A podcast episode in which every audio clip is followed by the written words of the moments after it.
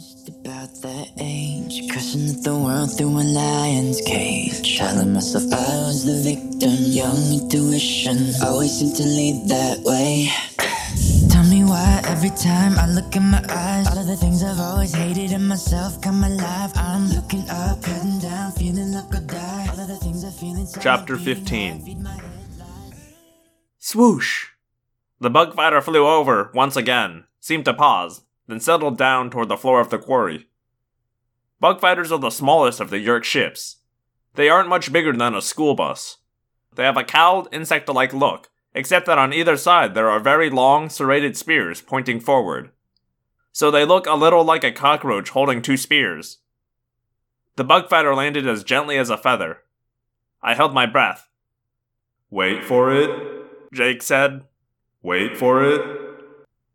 The hatch opened. Out stepped a Hork-Bajir controller. The Andalite Prince, Ax's brother, had told us that the Hork-Bajir were a good, decent people who had been enslaved against their will by the Yeerks. Uh huh, maybe so, but what they looked like was a whole different thing. Hork-Bajir are big, walking razor blades. They are about seven feet tall, two arms, two legs, and a nasty spiked tail similar to Andalite tails. There are sword like blades raked forward from their snake heads. There are blades at their elbows and wrists and knees. I mean, let me put it this way if Klingons were real, they would be scared of the Hork Bajir. Get ready. Jake again. The Hork Bajir stepped clear from the bug fighter. Then he just stood there. There will be a Taxxon inside, Ax reminded us. Yeah, we know, I said. Why was the Hork Bajir just standing there? He should be looking around. After all, he was answering a distress beacon. Why was he just standing there like he was waiting for something? On the count of three, Jake said in our heads. One, two, three! Tobias swooped, falling from the sky at close to a 100 miles an hour. He raked his talons forward and hit the Hork Bajir's face. Jake leapt from cover. He sailed through the air and hit the Hork Bajir with paws outstretched, claws bared. The Hork Bajir went down hard. Jake rolled away as the Hork Bajir slashed the air like an out of control Cuisinart. But just then, Rachel rumbled up, big as a tank. Okay, back off, Jake, Rachel said. I have him. She pressed one big tree stump leg on the Hork Bajir's chest and pressed him down against the ground. She did not crush him, just held him like a bug who could easily be squashed. The Hork-Bajir decided it was time to stop struggling and lie very still. Too easy, a part of my mind warned me. Too easy. No Hork-Bajir controller had ever just given up like that. But I had other problems. My job was to get inside the bug fighter, get the Taxxon pilot. Let's go! I yelled. I raced forward, loping clumsily on my squat gorilla legs, swinging my massive, mighty gorilla arms. Cassie and Ax were right there with me. Taxxons are disgusting, oversized centipedes, but I wasn't worried. We were more than enough to handle a Taxxon. But then. A brilliant red beam of light sliced the air just inches in front of me. It blocked my way. Another beam of blinding red light. This crossed behind me. It exploded gravel into steam as it traced a path. Dracon beams! Ax cried. I spun around, looking for cover. Look! Cassie screamed in our heads. Upon the edge of the quarry! I looked as the Dracon beams formed a deadly cage of light around us. The edge of the quarry above us was lined with Hork Bajir. I looked left. More. To the right. More. The entire quarry was lined with Hork Bajir warriors, each armed with a Dracon beam. There must have been a hundred of them. We were surrounded. Completely surrounded. Stay and morph, Jake snapped. Don't let them know we're human. Let's charge them, Rachel yelled. No, you can't even climb up that rock face. Don't be stupid. Cassie called Tobias. Tobias, you can get away. I don't think so, he said. No headwind. It would take me a couple of minutes to flap my way up out of here. they'd fry me before I got clear. The reality settled over us. The despair. What are we going to do? Cassie wailed. There has to be a way out. There has to be. Rachel yelled. Not this time, I said grimly. We were trapped, outnumbered, outsmarted, finished. And that's when he came. He looked so much like Ax, so much like Prince Elfangor, and yet so totally different. The difference wasn't something you saw, it was something you felt. A shadow on your soul, a darkness that blotted out the light of the sun. Evil, destruction. Not the impersonal, programmed destructiveness of the ants. This was warm blooded, deliberate evil. His body was an Andalite. He was the only Andalite controller in existence. The only Yeerk ever to infest an Andalite body. The only Yeerk with an Andalite power to morph. Visser 3. Visser 3, who had murdered the Andalite Prince Elfangor while we cowered in terror. Visser 3, who even the Hork-Bajir and Taxxons feared. Well, well, he said, thought speaking to us.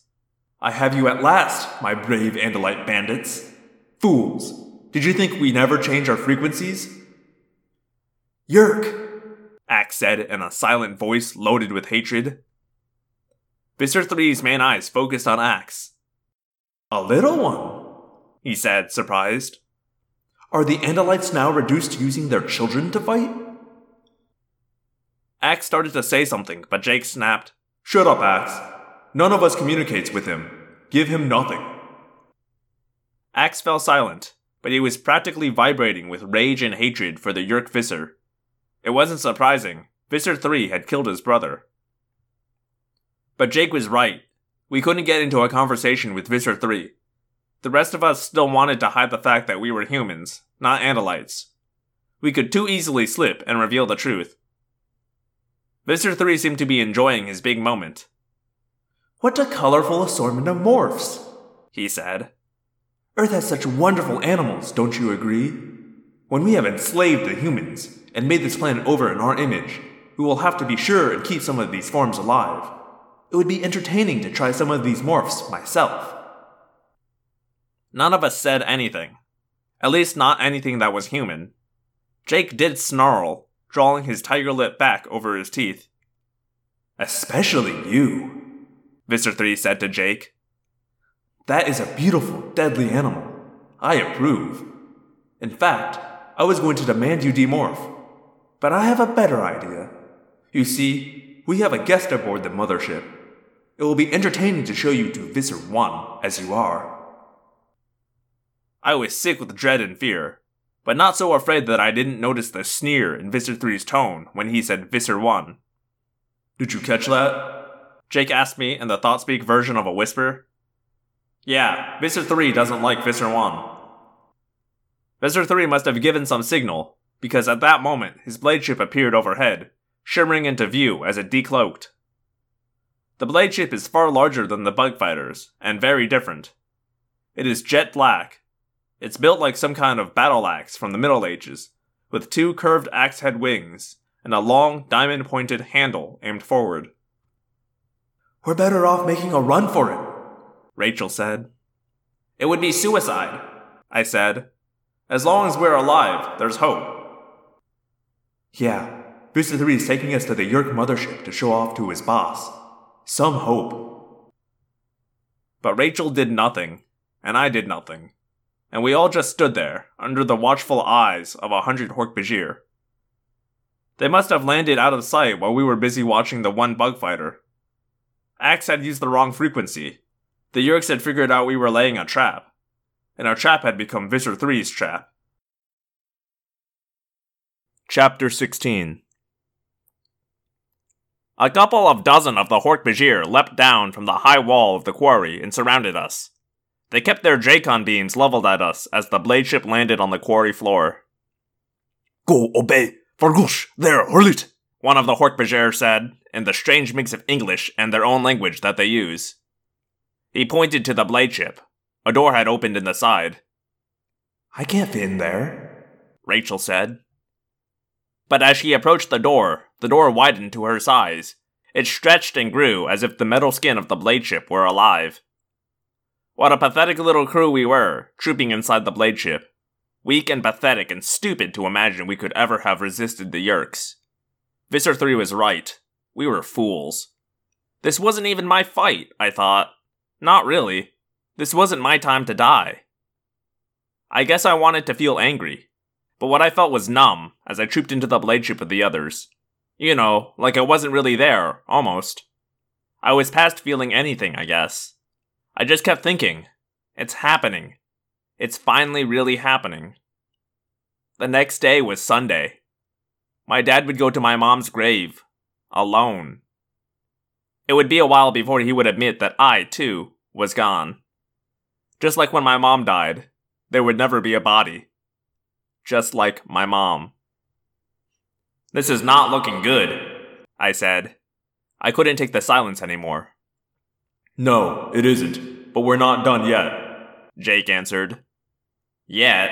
Why doesn't that make me happy? I asked. I looked around at the others, all crammed into a windowless steel cube. Black, dimly lit steel walls on all six sides. No door. It was like a coffin. We look like some kind of circus, I said. An elephant, a tiger, a gorilla, a wolf, and a freak of nature. That got some half hearted laughs from the others. I don't know why I was making jokes. I guess that's just the way I am. When bad things happen, I tell jokes. But inside I felt sick, like I had swallowed broken glass. Maybe we should just demorph, Cassie said. Maybe if they realize we aren't Andalites, they'll let us all go. She knew that was dumb, of course, but when you're scared, you start grabbing at anything. You want to believe there's a way out. The truth was, there were exactly two possibilities. Visser 3 would kill us, or Visser 3 would turn us into controllers. He would infest us with a Yeerk. We should stay in Animal Morph, Jake said. I mean, the thing is, if Visser 3 learns we are human, he may go after our families next. He may figure we told them something. Prince Jake is right, Ax said. The Yeerks will not want to take any chances that other humans know of them. It was true. I knew it was true. I guess I had known all along. But hearing it said, it made me want to crawl into a corner.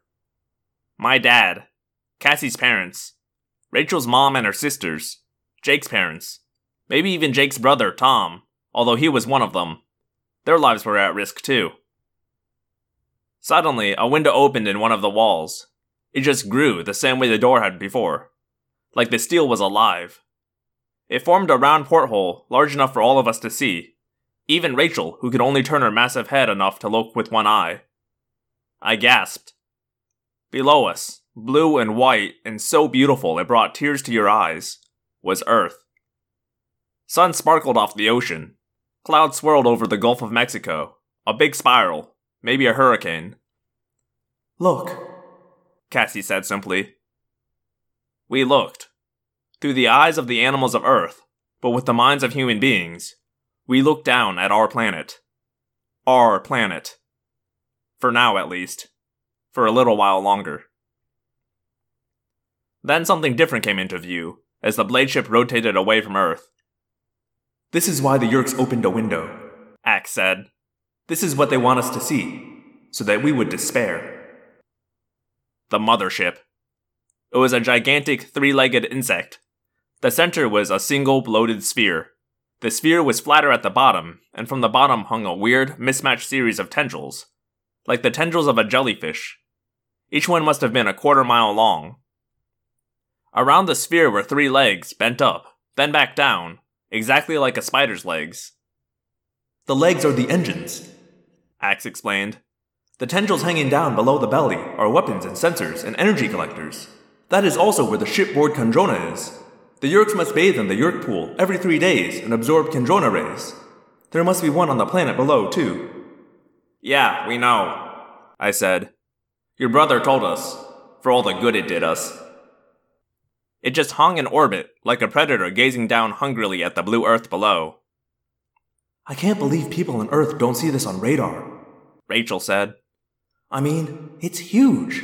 It's a city. It is shielded, Ax said simply. It cannot be seen by radar, and it would normally be invisible to us. Visser 3 is showing it to us, to terrify us. He's doing a good job, I said. I've never been to space before, Cassie said. I always wished I could. I always wanted to see Earth, all in one piece like that. It is a lovely planet, Ax said gently. Not so different from mine, except that we have less ocean and more grassland. I. I am sorry. I brought you all to this. This is my fault. I wanted to yell, Yes! Yes, it is your fault! But Cassie said what we knew in our hearts. Ax, you're only here because your people wanted to protect us. Your brother and a lot of Andalites died trying to save us. Nothing is your fault. It was true. But sometimes, when everything hits the fan, you don't want the truth. You just want someone to blame. One too many missions, I muttered. This was going to be my last one. Now, well, it will still be my last one. I could see an opening in the side of the Yeerk mothership, a docking port. As I watched, a pair of quick bug fighters flew in, dwarfed by the size of the opening. A minute later, we entered the docking port and were suddenly bathed in deep red light. Through the window, we could see Yeerk crewmen, Hork-Bajir, Taxxons, and two or three other alien species in simple red or dark brown uniforms. And there were humans, too. My first reaction was hope. Humans! But then I realized the truth. No. Human controllers. Yeerks. No different than the Hork-Bajir. There was a slight shudder as the blade ship came to a halt. Ax? Jake asked. What's our morph time? We have been in morph for 40% of allowable time. I did the math.